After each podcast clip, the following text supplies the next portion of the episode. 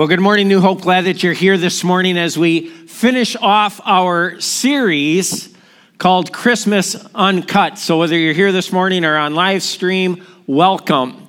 We've been looking at the editor's edition of the Christmas story, meaning this that the editor's edition of a movie is typically all the film that has been taken, whether it's bloopers or whether it's good stuff or whatever it might be, and it is raw.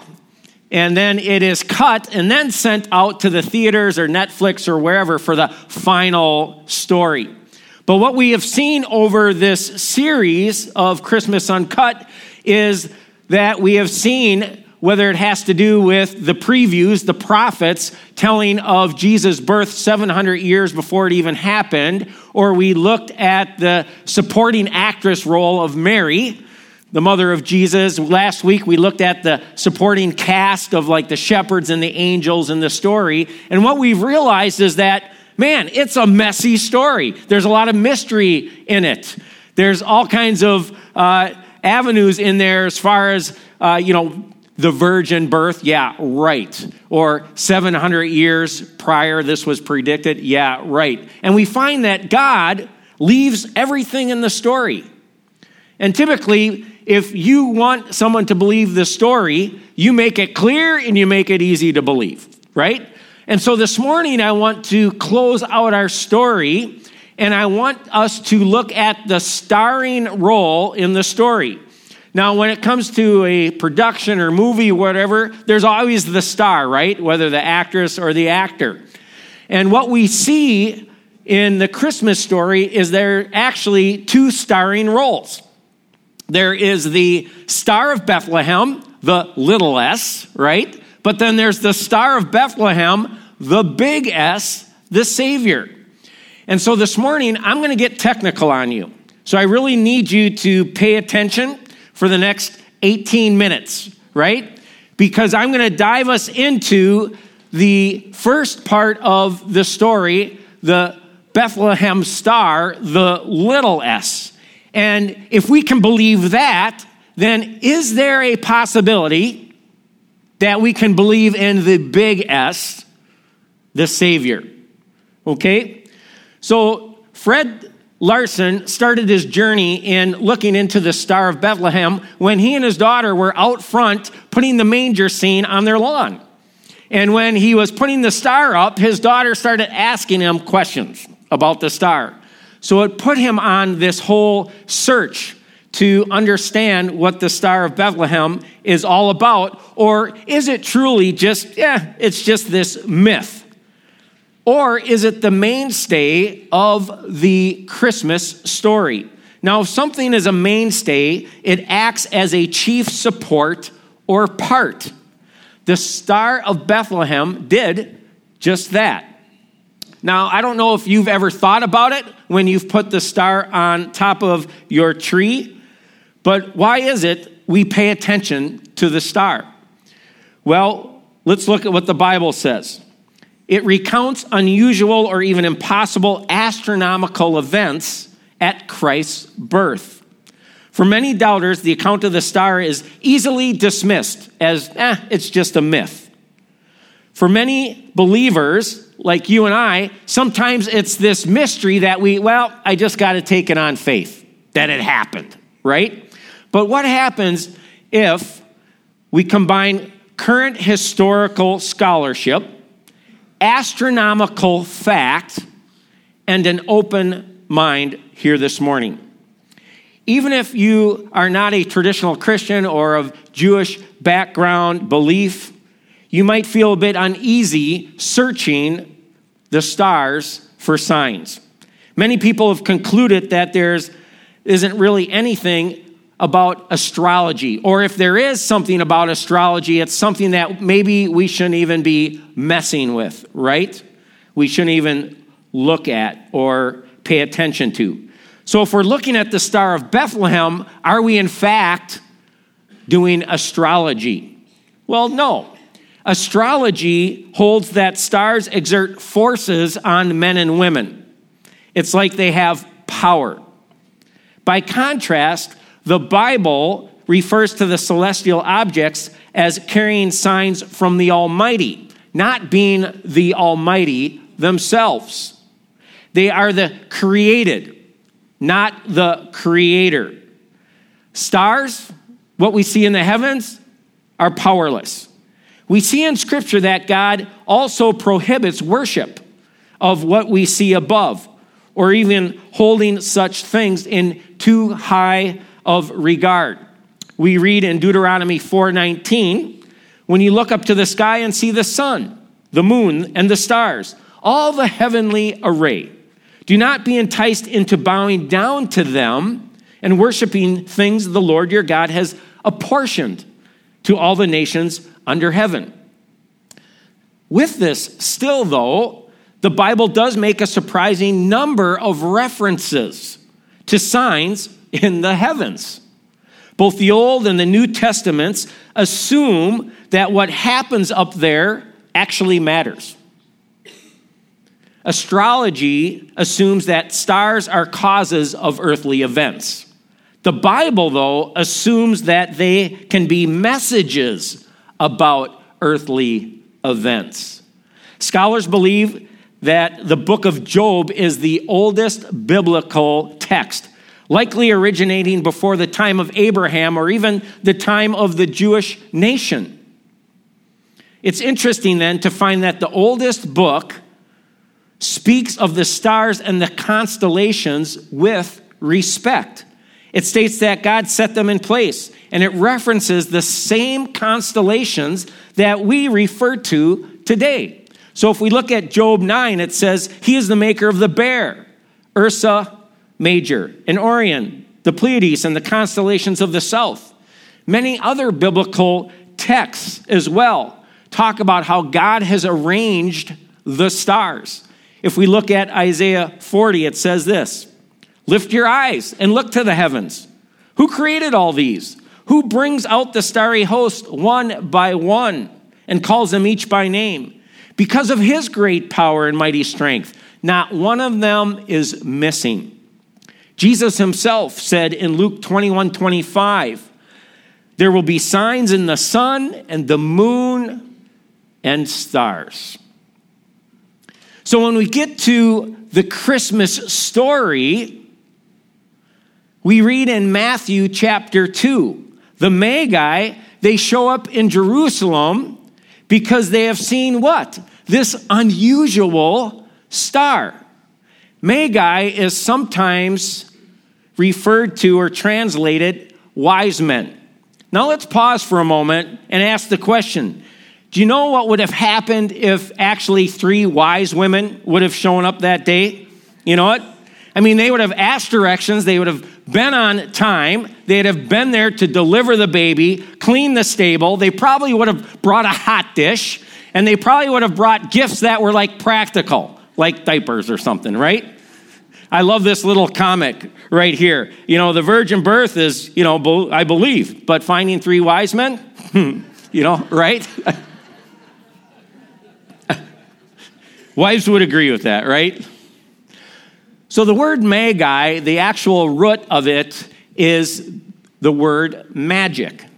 Now, this doesn't mean that they were magicians, but they were learned men in general who studied the physical world and were knowledgeable of many things, including the stars.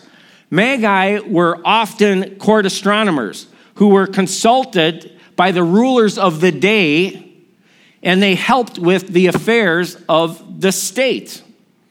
Whatever happened in the sky over Bethlehem indicated to these magi, these wise men, that there was, first of all, number one, a significant birth. Secondly, it had to do with kingship. Thirdly, it had to do with the Jews. Because we read in Matthew 2 2 that they asked this question where is the one who has been born king of the Jews? Right? Now, what's interesting in Matthew 2 3, it says, When King Herod heard of this news, he was disturbed, and all of Jerusalem with him. Why was this so? I mean, if there's a birth of a child, usually it's this ecstatic thing, right? Well, historians tell us that respect for the stars and guidance derived from them was at its peak during this time. Both ancient historians and the Bible make it clear that the Jews at this time were expecting a birth of a Jewish ruler. Why? Because it was prophesied years ago it would take place. If we would look at Matthew chapter 1, verse 17, it says in there that from Abraham to David is 14 generations. And from 14 generations from David to the Babylonian exile, and then from the Babylonian exile, there will be another 14 generations to the birth of the Messiah. So it was the 14th generation. People knew, hey, around this time, something's going down, right? Something's going to happen. And it was accepted during that day that it, stars could announce the arrival. So, for example, about 60 years earlier than this, in 63 BC, Magi made a presentation to the Roman Senate. They described stars then indicating that a new ruler had been born because of the potential threat to the Roman Senate at that time. They ordered the death of all boys within the age range of when the birth would occur. As we read in the book of Matthew, we find out King Herod, what? He does the same thing. The Magi do not return to him to tell him about Jesus' birth. So he orders that all boys two years and younger be put to death. Why? Because he doesn't want any competition for power at all. And so we see this take place. He may have been following some sort of Roman precedent and explains why the town was uneasy when the Magi came. The wise men came and they were looking for the birth of this new king. Now, beyond just the historical background that I just talked about, I want us to look at as well the astronomical facts of the story.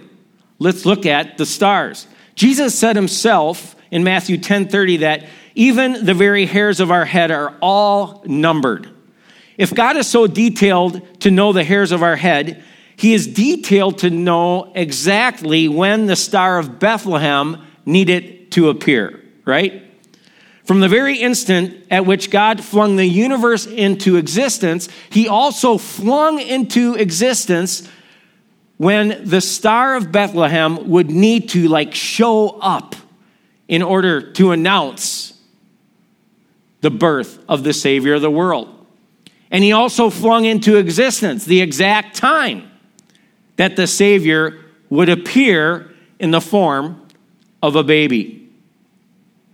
What the Magi saw was the two brightest planets in the heavens Venus, known as the mother planet, moving eastward among the stars on what appeared to be a collision course with the planet Jupiter, which actually is 10 times bigger than Earth and what they refer to as the planet of kings.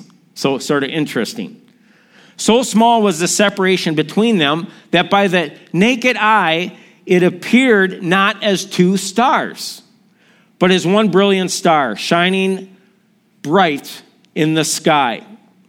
So, though the two planets were actually millions of miles apart, back then in Babylon to the naked eye in 2 BC, it appeared as one incredibly bright star dominating the sky. Now, the conjunction of Jupiter and Venus has evoked astonishment of modern astronomers. As you can see in this picture here, they're not together, but they're moving towards one another to pass by each other. But many astronomers over the last 25 years have been looking at this because of its amazement. And it's interesting, David Reneke, who is the news editor for Australia's Sky and Space magazine, did a research on this phenomenon. And because of technology today and modern astronomy today that they have, they have been able to reproduce what actually took place that day in the constellations back at 2 BC. And what they realized as well is that during this time period, most of the remarkable constellations and what was happening in the sky took place than ever before over the last 3,000 years.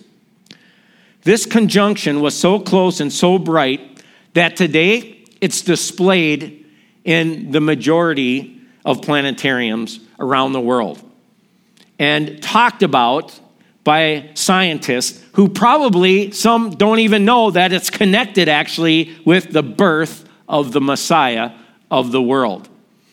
The reason they do it and that they show it is it's such a spectacular event and light show.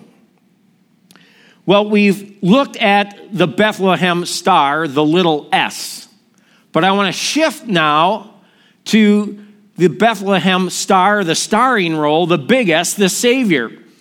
And again, if we can look at the historical and the astronomical background and recognize, wow, what took place is actually fact, could then the birth of the big S, the Savior, in reality be fact as well?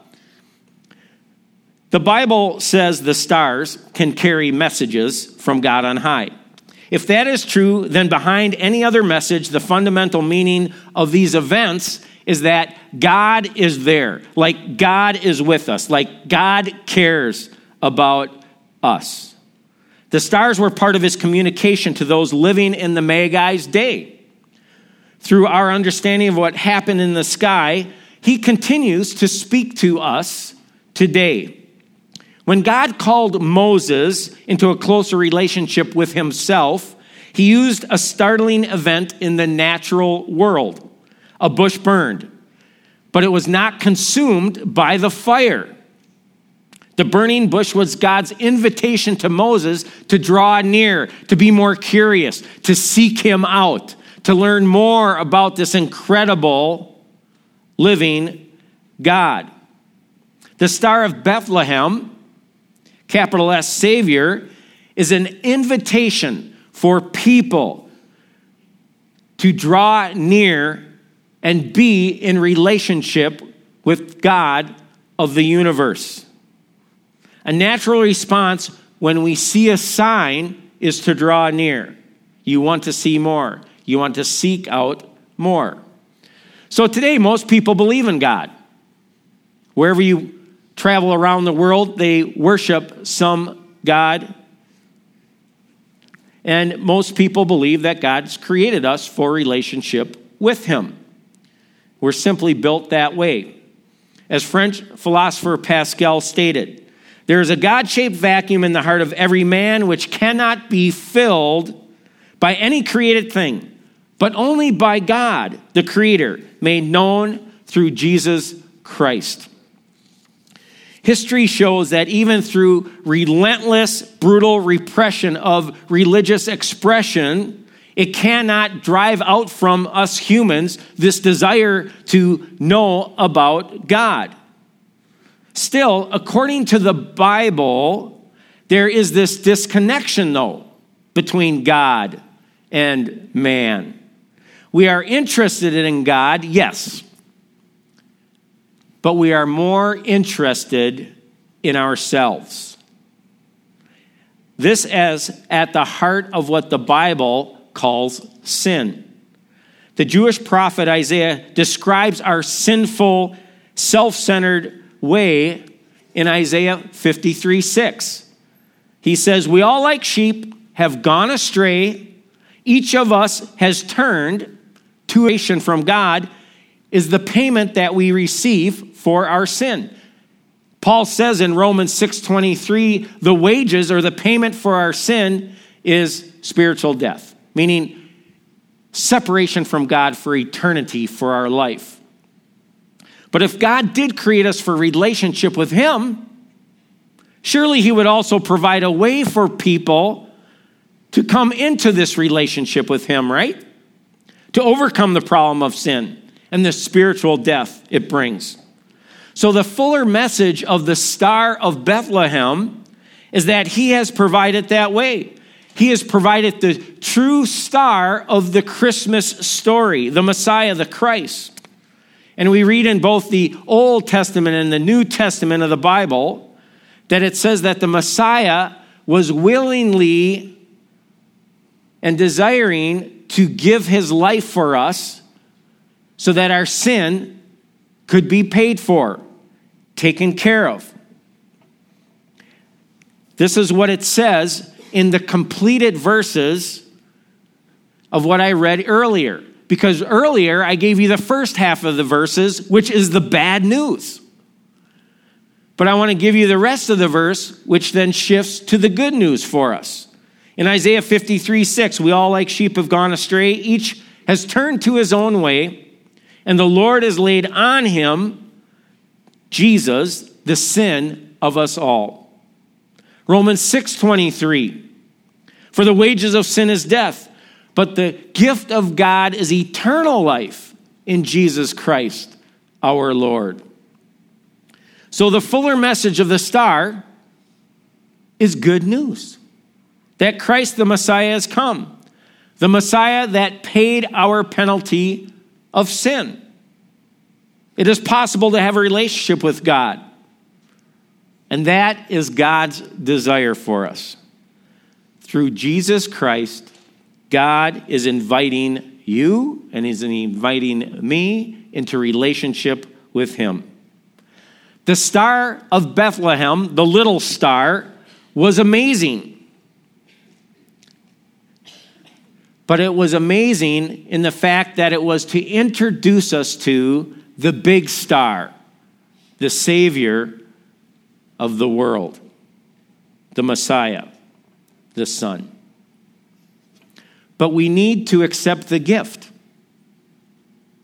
that He has provided for us the forgiveness of our sins. And it's just like Christmas, right? When someone says they have a gift for you, your belief that they do moves you to accept it. And my question to you today is do you believe? Do you today accept the gift of Jesus as your Savior? And so I'd ask that you just bow your heads with me this morning. And if you are sitting here and you have never made that decision, Oh, yeah, you believe in Jesus, you've heard of him, but you've never in your life could recall accepting the gift of salvation. Then I invite you to do it this morning because this is Christmas. And so I ask that you just repeat this prayer after me. Father God, I admit I'm a sinner. I admit that my sin separates me from you. I admit I can do nothing to pay for it. Jesus, I accept you as my Savior. I accept what you've done on the cross for me. That in being crucified, you paid for my sin debt. You've made me right with my Father in heaven. So I acknowledge you today as my Savior and Lord. Thank you for salvation, for this life for the next. Thank you for the gift of your Savior, Jesus. Amen. If you prayed that prayer this morning for the first time, I would love for you to let us know. just fill out a connection card in front of you. Just put your name and write yes and put it in the giving box on the way out. Because this is the reality of Christmas. This is why God sent his son. It isn't so we could have a cutesy little story. There's a lot involved. It isn't so that we can just shop till we drop. There's a lot involved. And it involves the salvation of your life. Period. So enjoy the greatest gift. Merry Christmas.